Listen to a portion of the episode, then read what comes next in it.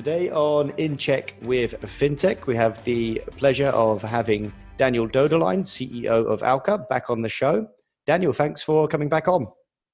It's a pleasure to be here again this time, Lewis. Thank you. Absolutely. We, we thought the first show went so well, we would make you a, guinea pig for a, for a trilogy. the first time we've ever had a guest on more than once. So we're going to do this second show, a deep dive on mobile payments, and then a third one, and then release them back to back. So uh, thank you for uh, coming along with that, Dan. It's my pleasure to be a guinea pig and, and try out this new format. I, I love it. I love it. I'll do my best. so, for anyone keen to find out more about Daniel and his his great background in payments and fintech and his various companies, please go back and listen to the first podcast, which you can find in this feed. Because today we're going to jump straight off the deep end into uh, a talk about mobile payments, all things mobile payments. And uh, where should we begin, Dan? Maybe it's helpful just to define the terms. It's thrown around a lot, very easy to say, mobile payments. Just, uh, just what is it? Yeah, uh, how much time do we have?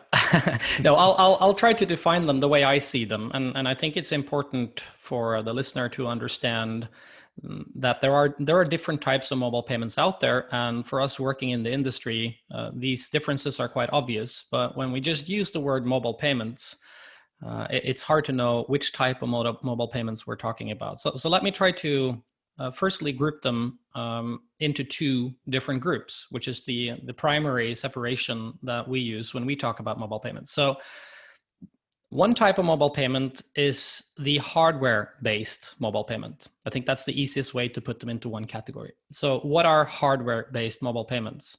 So, hardware based mobile payment means that even if it's on your phone, so you're using your mobile phone to interact with the service, the service relies on a certain piece of hardware or several units of hardware. So, um, in the industry, we call these NFC based payments. So, so near field contact um, and contactless is also another word for this.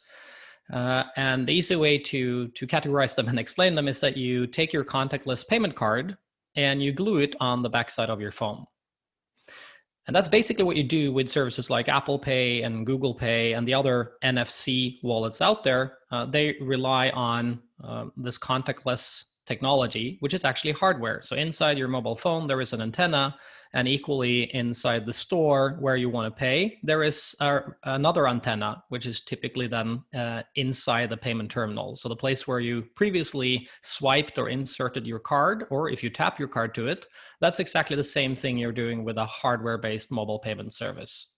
So Apple Pay, Google Pay, uh, and the equivalent services like that, typically issued by your bank, uh, are all in the industry categorized as NFC wallets. Uh, these are the mobile payment hardware solutions. And there is um, a, a, small uh, there, there, there is a small difference uh, in reality uh, paying with these type of services uh, than paying with your card. Hence the, the the example of gluing your card to the backside of your phone. So that's category number one. And what is the difference then uh, between these and category number two? So let's first define category number two. So category number two are then mobile payments that are not hardware based. So they're pure software. They are simply an app you install on your phone, but they do not rely on any hardware for you to use them. Uh, and that brings us to, and explaining the difference is probably easier than uh, as a way of defining number two, because what can you do with the software based mobile payment solution that, that you can't do with the hardware based payment solutions, and vice versa? so, if we look at the hardware based mobile payment solutions, you obviously have to be in a situation where the hardware that's needed is available so this would be walking up to, let's say, um, a gate that controls access to, for example, the tube or some public transport. Um, and there is already hardware installed. There, there is a, a machine gated situation where you want to pass, and previously you had to buy a ticket. Uh, but now you can just tap your phone towards this payment terminal that's integrated in the gate and that works perfectly. So NFC payments or hardware-based mobile payments are beautiful in these scenarios because they enable you to just quickly pass through uh, one of these scenarios. Uh, but in reality, you're paying with your card. So this is a card-based payment. Uh, it's just that the payment terminal has been, you know, deeply integrated into the the gate, and you're tapping your phone that has this card embedded inside it. So in reality, you could just pass the same gate using your payment card, assuming your payment card had, you know, the contactless capability. Now, uh, these are typical scenarios that the software-based mobile payment solutions cannot cover uh, because they're not part of the hardware uh, universe. They don't have the hardware, um, so that they don't rely on those rails. So if you were to use an alternative mobile payment app, which is another name for these mobile payment services, let's say you know Alipay, WeChat Pay, Settle, Swish, Vipps, Mobile Pay, Venmo in the US, or Zelle. These are some of the the names of the different uh, mobile payment apps that are software based you wouldn't be able to just tap uh, to this gate or this this uh, payment terminal and pass because they don't rely on that hardware. They don't support that hardware. So in that category, so paying in a situation where the hardware is already present and you used to pay with the card, but now you can pay with your hardware payment enabled phone, the hardware based mobile payment services sort of win. They have the upper hand and then we can go to the software side and see okay so so what are the use cases and situations where the with the software based mobile payment services um, help and, and and win and solve problems? And this brings us into into um, different use cases and situations that are super interesting and, and also the the reason why these mobile payment solutions are the fastest growing financial services product on the face of the planet. Why um, Alipay and WeChat Pay and, and Venmo and Zelle and these other services out there has been so successful and growing exponentially is because they're covering scenarios that the hardware-based payment solutions typically do not cover. And these are the odd payment scenarios, and we can we can sort of group them in two different uh, categories. So the software-based solutions are addressing two different categories. Category number one is person to person. So that's humans that would like to exchange funds between themselves. So me sending money to you and you sending money to me. Typically, the hardware based payment solutions are not doing this. Some of them are starting to add this capability on top because they've seen that the software based mobile payment solutions are so successful addressing the needs of people to send and receive money instantly using their phone that they're adding this on top. But, but this is the first differentiating category that the software-based mobile payment solutions have, have really nailed down.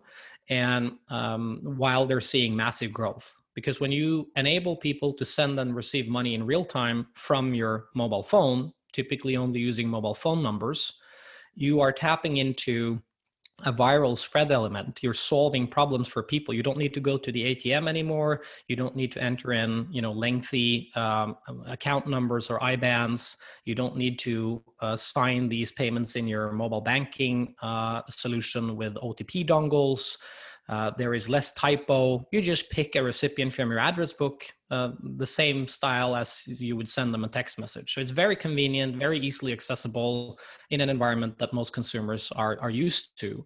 Um, and for that reason, the software-based payment solutions have grown significantly. So that's category number one is the, the sort of person-to-person payment space. That's where the software-based mobile payment solutions win. Uh, the second category uh, is the merchants, so the business side. Uh, and this is the only side the hardware uh, mobile payment solutions are typically addressing because they're mimicking a card payment. They're just moving the card from your wallet onto your phone. So you still rely on these traditional payment situations. You're, you're in a store, uh, you're in the same queue as before, you're buying the same product as before, you're paying the same amount as before, you're actually paying to the same payment terminal as before, but you're tapping your phone instead of flicking out your card. So, so that's the only sort of difference with the hardware-based mobile payment solutions in a payment scenario inside a store.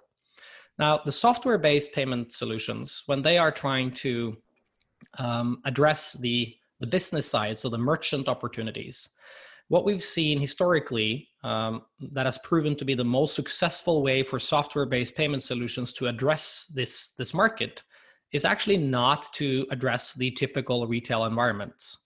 So if you already have a card terminal inside your store, you likely as a business do not really have a lot of problems with payments, right? Otherwise, your store wouldn't exist. So the fact that you accept payments using cards already means that you to some extent have covered your payment issues in that physical store environment. So the software-based payment, uh, mobile payment solution needs to address the businesses in different ways. And because they're software-based, they're not bound to a certain location, they're not bound to any physical hardware. So it means that software based mobile payments can address other types of businesses or other types of situations. For example, uh, and we can play out some scenarios. Let's say that you are a business and you're serving coffee and you have your traditional um, way of doing this. You have your, your, your sort of procedures in your business. People come in, they queue up, they order, they pay, and then they get their coffee, very Starbucks style. Um, the first example is, in fact, the Starbucks example because it's so familiar and it's a very good example for software based mobile payment solutions. Now, what Starbucks did, which is the same that any of the software based mobile payment solutions are doing, is that they're looking for ways to sell more in a more efficient fashion uh, while providing very good user experiences and preferably also customizing the experience to you as as a person uh, and they do that through the app. So instead of having you walk into the store and queuing up, they allow you to, for example, order and prepay for coffee using your phone.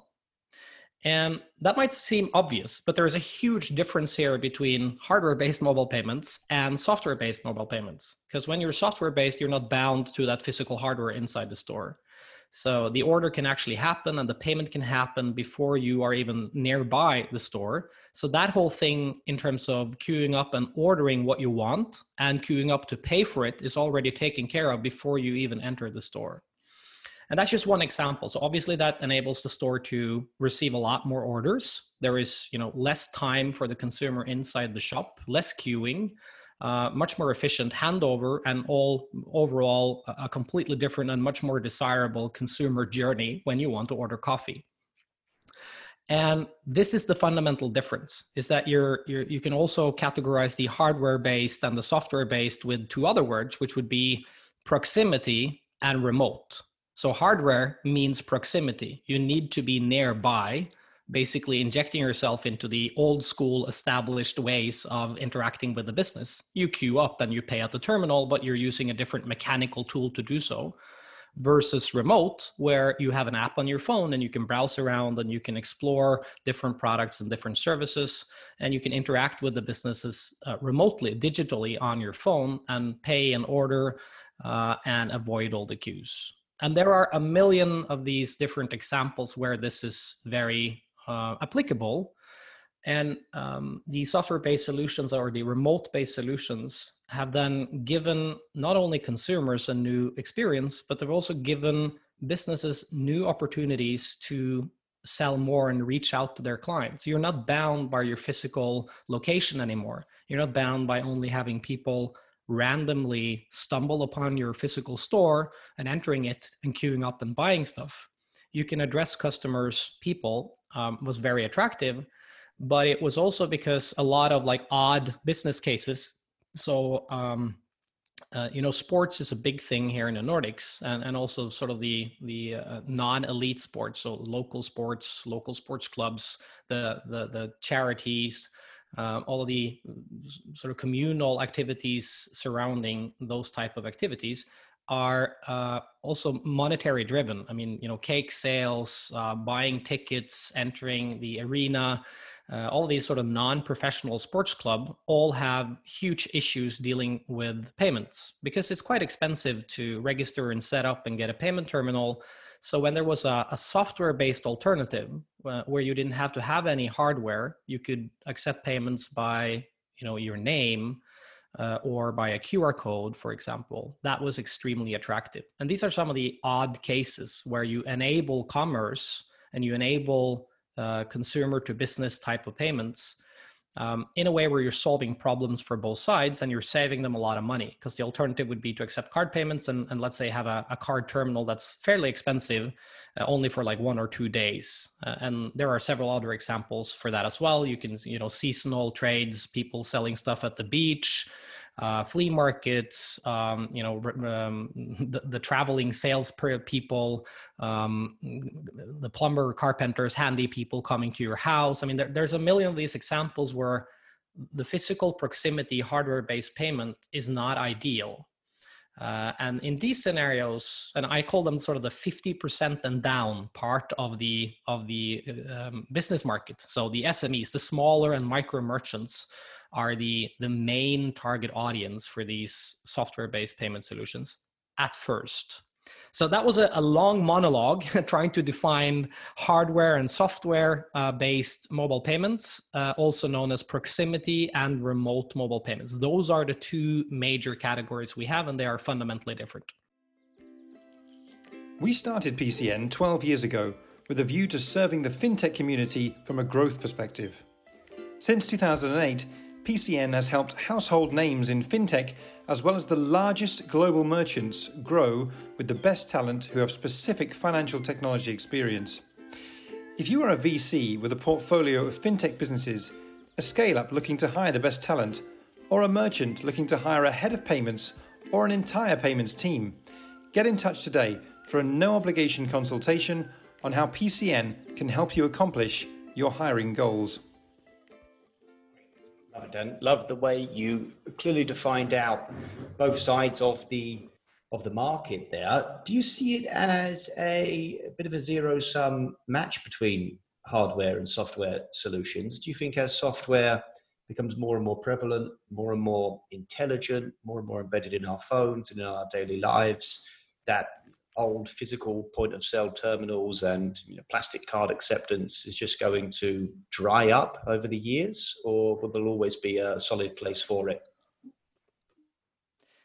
So, I mean, uh, this would be very subjective, and based on my my own views of the industry, uh, I'm a firm believer that card payments, the physical part of this, is going to go away. The question is obviously when uh, as software takes over, as every consumer and every business has the uh, devices needed to pay and get paid already, when smartphones become ubiquitous, basically, um, there is no need for that hardware. And we can see this already happening as the uh, and we, we can talk more about this. I know we have the third episode lined up where we will talk about sort of this this payment wars uh, the, the payment war that's ongoing and sort of who are the different stakeholders and, and how are they trying to uh, protect um, uh, their current position and how are others trying to take positions in the future. Um, but when we look at the the hardware-based payment ecosystem, which is the the old, the traditional payment ecosystem, so with Visa, Mastercard, the, the the the, banks on the issuing side playing a role, and the acquirers playing their role, um, what we see is that they are also trying to step up their game right? They've been they've been um, uh, they haven't really been pushing innovation that hard and there's many reasons for that. It's also hard to innovate in in an ecosystem that's so um, you know interdependent there's so many parties that rely on each other so doing innovation inside that ecosystem is very hard and it takes a lot of time we, we can see that with the in, introduction of nfc so contactless payments i mean it took ages uh, from this technology was invented until it was like seriously commercialized. And uh, it's it's what is it four years in between the different uh, seasonal Olympics. And I mean, Visa has been sponsoring this for what is it, the last five rounds, and mm-hmm. talking about now is the time that contactless payments is going to take off. Like, well, it didn't really do that, right? It, it took a lot of time, and still, uh, contactless payments is not the dominant way for people to pay with their cards, even uh, in the midst of this pandemic situation, right? But um, so, so I firmly believe that the software-based, the remote, the the, the non-hardware-based solutions are going to take over over time. Uh, it's it's a simple it's a simple natural development of of um, how we would interact with our money because you already have all the the tools you need. The hardware is your smartphone basically. So as everyone has a smartphone um, you have the tools you need and you'll move away from the dedicated hardware that's quite expensive quite dumb uh, that only does card payments. So so that's my prediction.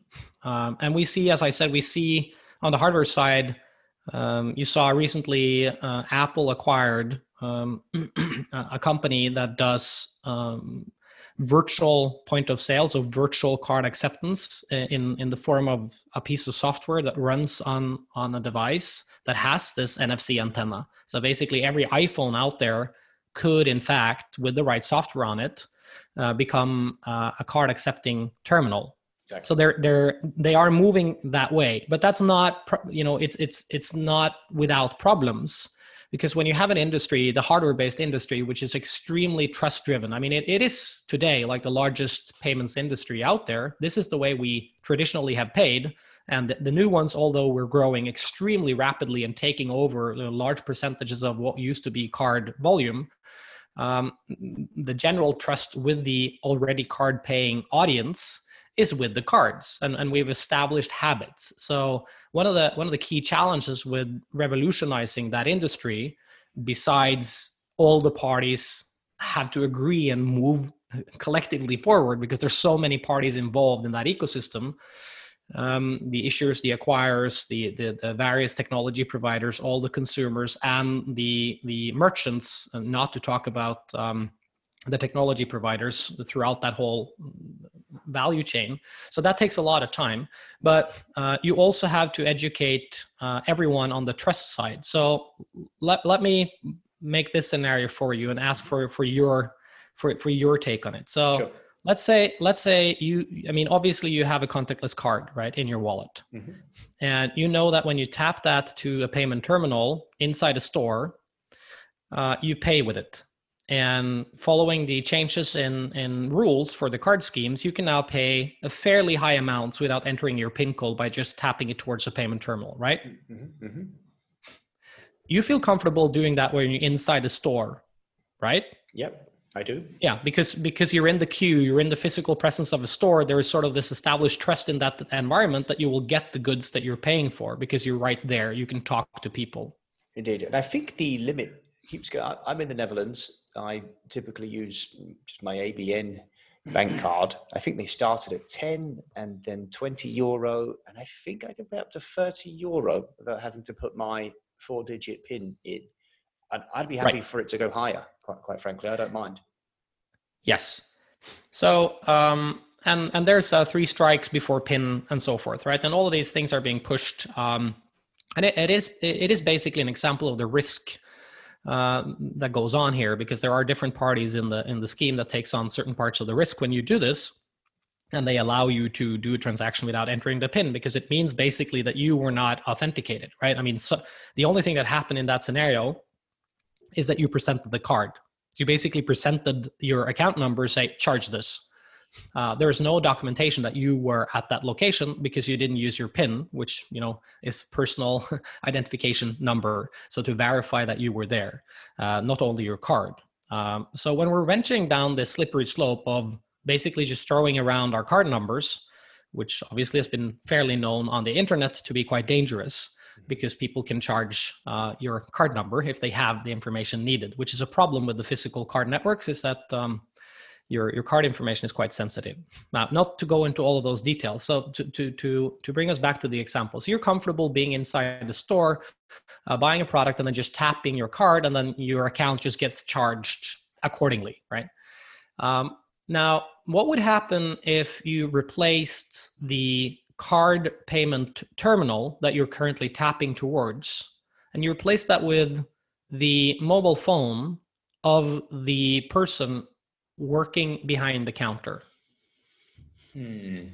I mean, there may be some suspicion at first. I mean, my trust hackles might go up slightly more, but as I did it, you know, 50 times, I imagine I would stop even thinking about it pretty soon. Exactly. So there is a transition period there. And, and this is my point is that we don't know what that would be. But the challenge here is that you know that your card is a sensitive thing. You know that your card is connected sort of directly to your bank account or a line of credit. Uh, and uh, when you sort of tap it and there's a lot of research on this and a lot of statistics in terms of you know using your card online and, and whether or not consumers are scared for their card information and sort of the sense of security and, and obviously Visa and MasterCard are selling this as, as part of their network is that they're also to some extent with their issues of the card providing um, certain different levels of, of guarantees, uh, giving you the opportunity to charge back on payments that are you know payments that you believe you didn't do uh, so th- there, there is an, uh, an insurance scheme built into this scheme to try to build trust for consumers to be comfortable paying with their card. M- my point here is that the transition that the hardware-based uh, mobile payments industry needs to do is is very hard because they need to bring uh, a hardware based trust based very proximity based thing into like the next generation like for example tapping a mobile phone towards another mobile phone. Mm-hmm. and then you to trust the business on the other side to be allowed to just charge your card. I mean what would separate that particular mobile phone from a mobile phone on the street right? Why why couldn't i just tap my my, mobile phone as a as a payment terminal towards your pocket. I know this is sort of a scary tactic because you, you need to open your phone and you will use your your thumb or your face to validate the transaction. But still, there's this this this uh, change in behavior um, that will simplify the way you pay, but will also make virtually every mobile phone into a card reading device.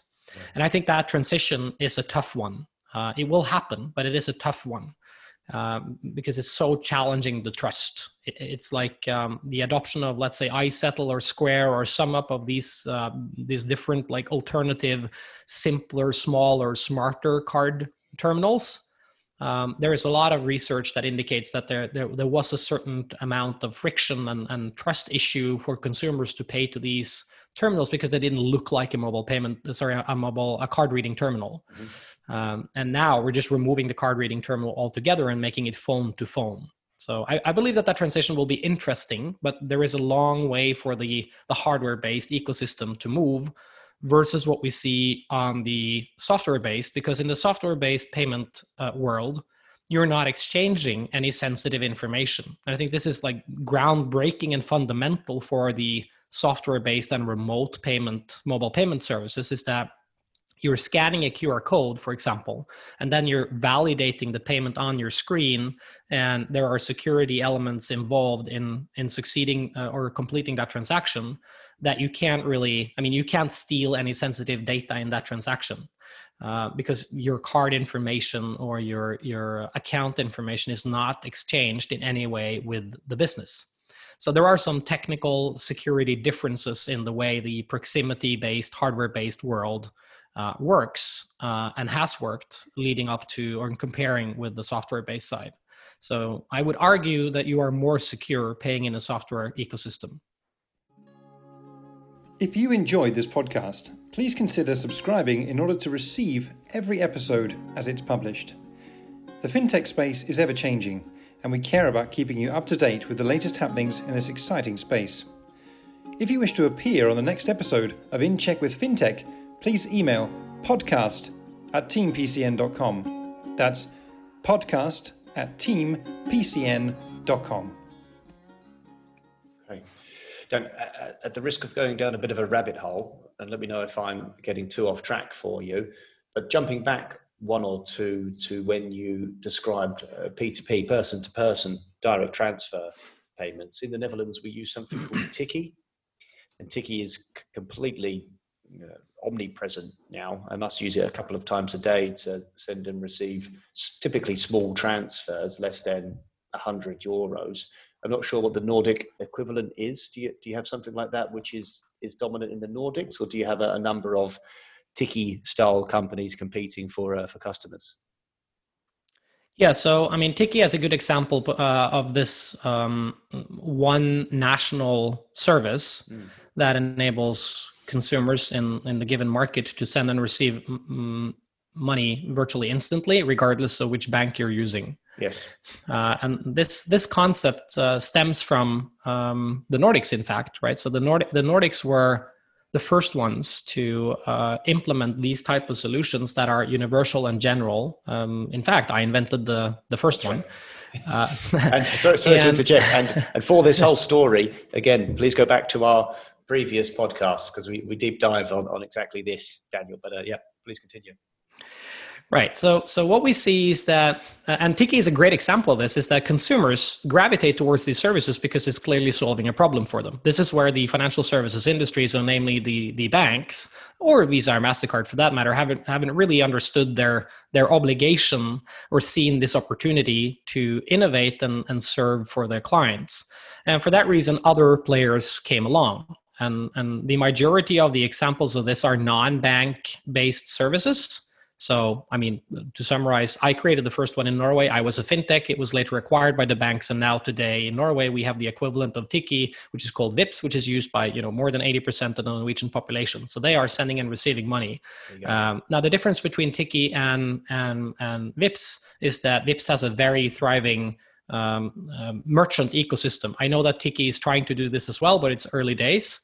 Um, but this is the example of building out a full ecosystem from a software-based mobile payment app, right? So Tikkie is a software-based mobile payment app. They're in our second category, and they're serving people predominantly with P2P, and then eventually they're expanding the service with P2B, so paying to a business. Mm-hmm. Uh, and in, in Norway, we have Vipps, which is very successful on doing this. And then equally in Sweden, we have Swish, which is doing the same. Um, and in, in Sweden, this was a bank initiative. In Denmark, it was also a bank initiative with mobile pay if you look at Alipay, which is the absolute largest version uh, globally of this type of software-based payment uh, apps, mobile payments, uh, they're the largest one, uh, and they're not bank, uh, right? They've become a financial institution fundamentally, and it's one of the largest ones out there. But I mean, they are a great example of this coming from somewhere other than banks. Uh, equally, um, uh, WhatsApp Pay, I mean, not coming from the banks, Venmo in the US, not coming from the banks. And then you have the reaction in the US to the success of Venmo, which is then the collaborate solution coming from the banks, which is called Zelle So I, I guess what we see is that consumers are absolutely ready for a simpler way to send and receive money using their phone and simply addressing the payments typically with mobile phone numbers because that's you know it's globally unique it's universal it's already on your phone. So the concept of using them as a destination address is quite obvious.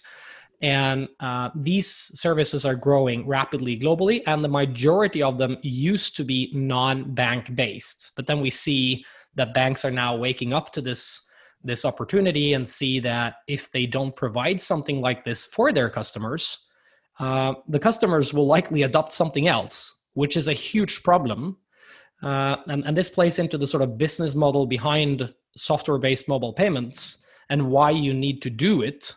Um, and, and plays into the next episode, obviously, also, which is part of the sort of the, the war of mobile payments and why the, that is playing out and why it's so important. But, but clearly, the banks are seeing if we don't serve our clients with something like Tikkie or the equivalent in every other market, uh, somebody else will. Someone is going to address this opportunity and serve our clients. Uh, and it's dangerous because it's a general solution. So, as you know, I, I, guess most of the people you know is using Tikkie the way you're using it. Mm-hmm. Um, and for that reason, it spreads virally. And everyone just grows accustomed to this. And this is the natural thing. Could you just Tikkie me the money? Yep. And then everyone does that. Yep. Where do you think this goes from a corporate ownership standpoint? you had the great experience of actually developing uh, one of these uh, P2P Tikkie style companies and, and selling it to a bank. Um, how does it look over the next three or four years? Do you think big banks just continue to buy up uh, mobile software payments companies? Do you think the, the payments companies hold out and stay in private hands for longer? Uh, there's so much M&A in fintech generally, but how do you see the picture looking from an ownership or corporate dominance aspect in, in a couple of years in this space? That's a, a, fantastic question. I have, have many and very strong opinions about this. They will all obviously be predictions, so you know, take it with uh, with a few grains of salt. Um, what we've seen in the Nordics, which to me is um, obviously because I, I'm I'm I'm here from Norway and and I've seen firsthand the development here in the Nordics. Um, but I, I, do believe that we represent to some extent a sort of a crystal ball for what will play out. And I'll, I'll try to justify why that is. So, the Nordics generally, I mean, obviously we're spoiled. We have a lot of money. Living standards are high. We're sort of affluent. There's, there's a lot of the sort of macroeconomical uh, arguments for why we are you know forward uh, uh, or first in many of these developments. Equally, we see some of these developments in Asia as well, in certain certain parts of, of Asia and in certain parts of specific countries in Asia, where we see this extreme rapid uh, adoption. Historically, we can prove that this has happened in the Nordics. Uh, if we look back at trends like uh, adopting mobile phones, uh, doing the switch from from old legacy today type of, of um, mobile connections uh, leading up to you know 3g 4g 5g the nokia phones smartphone adoption digital tv uh, the rollout of internet and, and all of these like trends. Uh, and if we historically look back at them and then look across the globe we see to some extent that there's this ripple effect coming out of the north. So if it was successful here it's very often successful elsewhere, at least in Europe, over a certain uh, course of time. Uh, and we see that that adoption curve is obviously being compacted um, because of technology and ubiquitous access to smartphones and so forth. So if, if we trust that mechanism, if, if we believe that sort of what happened with you know internet access, digital TV, mobile phone adoption, later smartphone adoption, and you know adoption of social media outside of their home market like the US. If we believe that that is true, that that's an indicator of what's going to happen in the future for something as you know, mobile payments, for example, the development that we've seen is that either uh, there is a fintech startup that does something, uh, like myself, uh, and we do something with mobile payments that addresses the need in the market, like we've covered extensively. And the banks wake up to this reality that is, if we don't do it, somebody else will. And that's been further accelerated by change in regulation. And, and this is deep diving into the details, but it's such an important part of the dynamics we got PSD1, or it, did, it wasn't called PSD1 at the time, it was called the Payment Services Directive, and then that didn't really plow through as intended by the EU, so they made a second iteration of it, so PSD2. Um, uh, in summary, the, the, the, the, the main consequences of PSD2 is that the different uh, banks that run payment accounts, so your bank account for consumers, has to open up those bank accounts through a technical interface, an API, for third-party providers to access. That means that any anyone, other banks and third-party providers, like a lot of the fintech players out there that are licensed, or the big tech or the big media guys, they can connect to your bank account if you allow them to, and then they can serve you. Uh, so if someone creates a very attractive, like Tikkie or Swish, Vipps, Mobile Pay, Venmo, Zelle, Settle, Alipay, WeChat Pay, you know, pick your name, mm-hmm. creates a very attractive service that has these dynamics, these viral spread dynamics, and is really serving customers very quickly and it's sort of almost addictive. Everyone wants this, it's so obvious. If that can even be delivered on top of the bank accounts that the banks are providing you without the bank even being involved, the banks have basically lost their customer relationship. And we will cover this more in the third episode uh, sort of why why is this important? But clearly if, if you're a big bank and you're losing the day-to-day interaction with your own clients that's a huge problem. Uh, and this dynamic forces the banks to come up with something. It forces the banks to wake up and say, okay, regulation is pushing this, consumer need is pushing this, and I need to serve my customers. Um, and that creates a huge challenge for the banks. And what we've seen the respond is is that the banks are doing uh, one out of a couple different things. So either they do nothing, right? They hold their hands in front of their eyes and they they pray that this, like many other things, will just be like a wolf wolf thing that that passes. So, you know, PSD1 didn't really become a success. Maybe PSD2 just passes as well. Maybe we never get PSD3, and maybe this mobile payment thing is is, is a short-lived fad that that consumers will forget. Uh, likely not. If we're, if we're looking at the growth of Alipay, which is sort of the, the, the benchmark for for how such a non-bank mobile payment service can really take on market share. Uh, so that that's one reaction. The other reaction is that they say, okay, we need to do this and then they venture onto this extremely lengthy analysis project where they try to figure out what's the best way.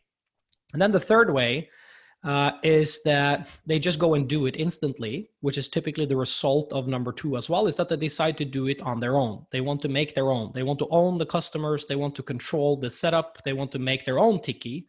So if you're a client of one bank, so so which bank do you use? Uh, ABN AMRO typically. Right. So so let's say that that so you're you're a customer of that bank and they they are scared that that you will start to use something called Tikkie, for example. Mm-hmm. Let, let's presume now that they're not involved in that in any way, that this is a fintech startup or you know it's owned by a media giant or a tech giant or whoever uh, that is trying to serve you uh, directly now, your bank will then be scared because they're losing the interactions daily. You just said that you're using Tikkie a couple of times a day, which is mm-hmm. likely more often than you're using your mobile banking app, right? Oh yeah, yeah. So it's so then it's a good example of the the the value of the eyeballs and the need to have you use a service from your bank versus using, for example, Tikkie, because the interactions that you have with this new service is much more frequent and basically they're owning your eyeballs uh, and can sell you other financial services products and your relationship is being uh, slowly but surely um, you know you it, it gets pulverized and, and you drift away from your bank. Um, so what they tend to do is that they want to create something on their own. Now the problem that many of the banks don't necessarily see. And this relates back to what has happened in the Nordics and, and, the way that this is developed here, which is now also confirmed by the way that it's been developed in the US, mm-hmm. is that if you make your own service, you are alienating a lot of clients. Right? If your bank was the one that made Tikkie and they branded it with their bank name and their logo and, and you know named it that way and it looked like it came from your bank, it would to a large extent alienate other customers so customers of other banks. Yeah yeah. And as far as far as i know there are not that many people out there who choose their friends based on who how they bank. So so it means that when you were when you wanted to use the bank service on the same frequency as what you're using Tikkie today you would likely not be able to do so because it's it's only serving their own clients. So they need to make a service that serves everyone Problem with that is again, if you're not branding it the right way, if you're not making it universal, you're alienating other clients. And then finally, that leads to the learnings from the Nordics. If you want to saturate the market completely, because we have to remember what the goal for this thing was from the bank side, the goal was to protect themselves, right? Protect themselves against other local or foreign competitors, big mm-hmm. tech or, or, or big media that are trying to address their customers. So if the goal is to protect yourself initially and then later monetize a new service, you uh, historically what we've seen is that the only way to do that successfully on a large scale is to establish one uh, domestic standard. Yes. Like Tikkie is the only one. Uh, and and Vipps is the only one in Norway, and, and Swish is the only one in Sweden, and Mobile Pay is the only one in Denmark, and and in China you have two non-bank players battling it out, and you can do that because the market is so big. Uh, but virtually every Chinese person has both apps, and they're yeah. using them in different social settings. Mm-hmm. And in the U.S., you know, there's there's a, a hardcore uh, a follower group uh, for Venmo, uh, and then equally, you know, the the everyday uh, user who hasn't been introduced to the cool hip startupy Venmo app is being converted to join Zelle, which is the bank solution. So the dynamic is that the banks need to understand that it's not only about you know serving your own clients and protecting them; it's about serving the whole market, your whole domestic market, regardless of who owns the client uh, because you need that ecosystem. You need people to be able to send and receive money, regardless of who they bank with. And you actually need to partner with the other banks, your competitors, in order to saturate the market fully. And that is the sort of recipe for success that we've seen everywhere. So when someone launches their own mobile payment service, uh, you know, whether or not they target their own clients or a wider audience, if they don't partner with other larger players in the market, there will always be this fight which is unhealthy for the saturation of the market. Because if you you can imagine if if everyone made their own visa card uh, like fully. So one launched visa the other launched visa tisa kisa and risa they were all different schemes. You can imagine consumers would be very reluctant to adopt this uh, and you could imagine businesses would be very reluctant to have five or seven or uh, 10 different payment terminals uh, in their stores. So everything will grind to a halt until a winner emerges. So what we've seen in the Nordics, verified in the US, that we're that we're seeing that the banks haven't really fully figured out across Europe yet is that you actually have to collaborate with your competitors if you want to win domestically. If you want to create a national standard for mobile payments, there has to be some level of, of cooperation in order to saturate the market fully. Uh, and there's a learning here. Uh, funny enough, if you look at Visa and Mastercard, so Visa and Mastercard are the are one of the greatest examples of exactly that dynamic. If you think of it, it's kind of weird, right? So you, your bank is competing head to head with probably ten other banks in the Netherlands mm-hmm. for your attention, trying to get you as a client. But they're all issuing Visa cards to. you. They're giving yeah. you a piece of plastic that has another company's brand name on it. And the reason for that is obviously they make money out of your usage. But the only way that they can do that is because it's a network it's a scheme it's a setup that where everyone is actually um, you know against all odds and against uh, the competition in the market are actually collaborating so that my clients can go and pay and interact with your clients if you and i are banks. And that actually benefits both of us more than if we were doing the visa visa pisa type of scheme um, system. So we, we have we're, we're waiting for this um, for this realization to happen across Europe for banks to understand that you can't build a national proprietary standard mm, that you're not collaborating uh, to distribute in your market. It's completely fine that you build a national domestic standard because I mean every single market has their own. You have Tikkie in the Netherlands. It's nothing like Vipps right? Those two schemes don't talk with each other. You can't send money from Tikkie to Vipps and vice versa mm-hmm. yet, but there's no interoperability. But that's fine because you know more than 99% of your everyday payment as an everyday consumer is actually domestic payments in your home market. Right. So solve those problems and you can fix the rest later. Uh, so it's completely fine to do a proprietary service in your market, but you have to collaborate domestically with your competitors in order to saturate the market fully. And, and it doesn't seem that everyone is aware of that. So when you ask me about the future, I guess the conclusion would be uh, we believe that this will happen. We believe that there will be one winner eventually in every individual domestic market, mm-hmm. and they might be different players. Uh, but until the banks decide to somehow collaborate, like we've seen in the US and, and in the Nordics, uh, it's going to be extremely hard to create that domestic winner on your own. So you have to collaborate. Um, and not to you know sell ourselves in that context but this is one of our key learnings in in my business is that we're trying to facilitate that collaboration in a very structured way because from an experience point of view not only do we believe that that's crucial that you collaborate to saturate the market and win and protect yourself but we also know that banks have a tendency to not be really good at collaborating right, right. because i mean they are competitors and uh, it, it took the eu and the parliament to decide that banks should collaborate to create the SEPA and you know build the infrastructure behind that. Uh, and now we see the benefits of that initiative. I mean, obviously the banks could have decided on doing some some sort of infrastructure not to say 100 years ago but literally they have decided to do a different setup than, than the old corresponding banking networks that are extremely expensive for everyone involved. Uh, but somebody had to force their for, you know force their hand to, to, to do that. Um, and that's what we're trying to do to to, to facilitate that collaboration uh, that we believe is so important for the markets to be um, saturated. Uh, and obviously there's another dimension. So again talking about the future. So uh, one thing is to win domestically, uh, but you also have to, to some extent, cater to the the now maybe one percent. But but but Dan, I think we are careening into some of the subject matter for our next podcast here, and we've we've covered a lot, and it's been quite prophetic. I particularly like the Nordics as a template for the future of uh, mobile payment software globally, and the notion that banks have to learn to collaborate uh, in order to make this a win-win. And that's not been in their nature in the past. And your position in, in helping some of your local regional banks understand and, and go through with that process of learning to collaborate has actually sped up the whole market to, to the benefit of all, to fintechs, banks, uh, consumers. Um, so we can find out more in our next episode, some of your predictions for how other markets could follow this Nordic example or not and also look at the international interoperability um, notion you were just touching on there.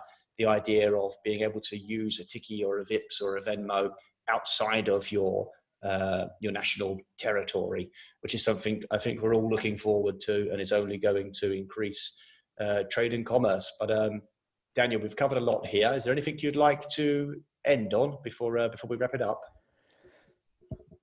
No, really. I mean, uh, uh, let's uh, let's look forward to the next episode and talk about the predictions about who will actually win this war and, and what is driving what is driving this war underneath. Right, there's a lot of really interesting payment geeky um, dynamics that are that are going on under the hood that are typically not known to to most.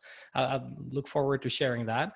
Uh, and I guess we can end on a note here that I believe that we're walking into a very bright future for mobile payments, and that would be the software remote based mobile payments for everyone to enjoy, just like you're using Tikkie today. Fully agree, my friend. It's a fine note to end on. Daniel Doederlein, thank you again for your time, and we'll have you back on the show very, very soon. Looking forward to it. Thank you, Lewis. You have a great day. Bye for now. Thanks for listening, and we'd like to leave you with a more serious message from our partner Free a Girl, who are dedicated to fighting child prostitution and impunity all over the world. Hi, I'm Eveline, CEO and founder of Free a Girl.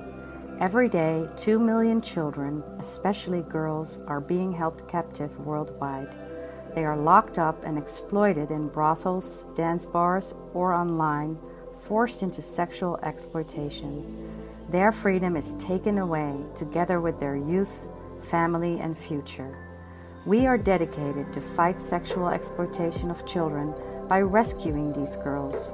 Please join us, unlock their freedom, and unlock your potential by becoming a business partner. Please visit freeagirl.com for more information. Thank you.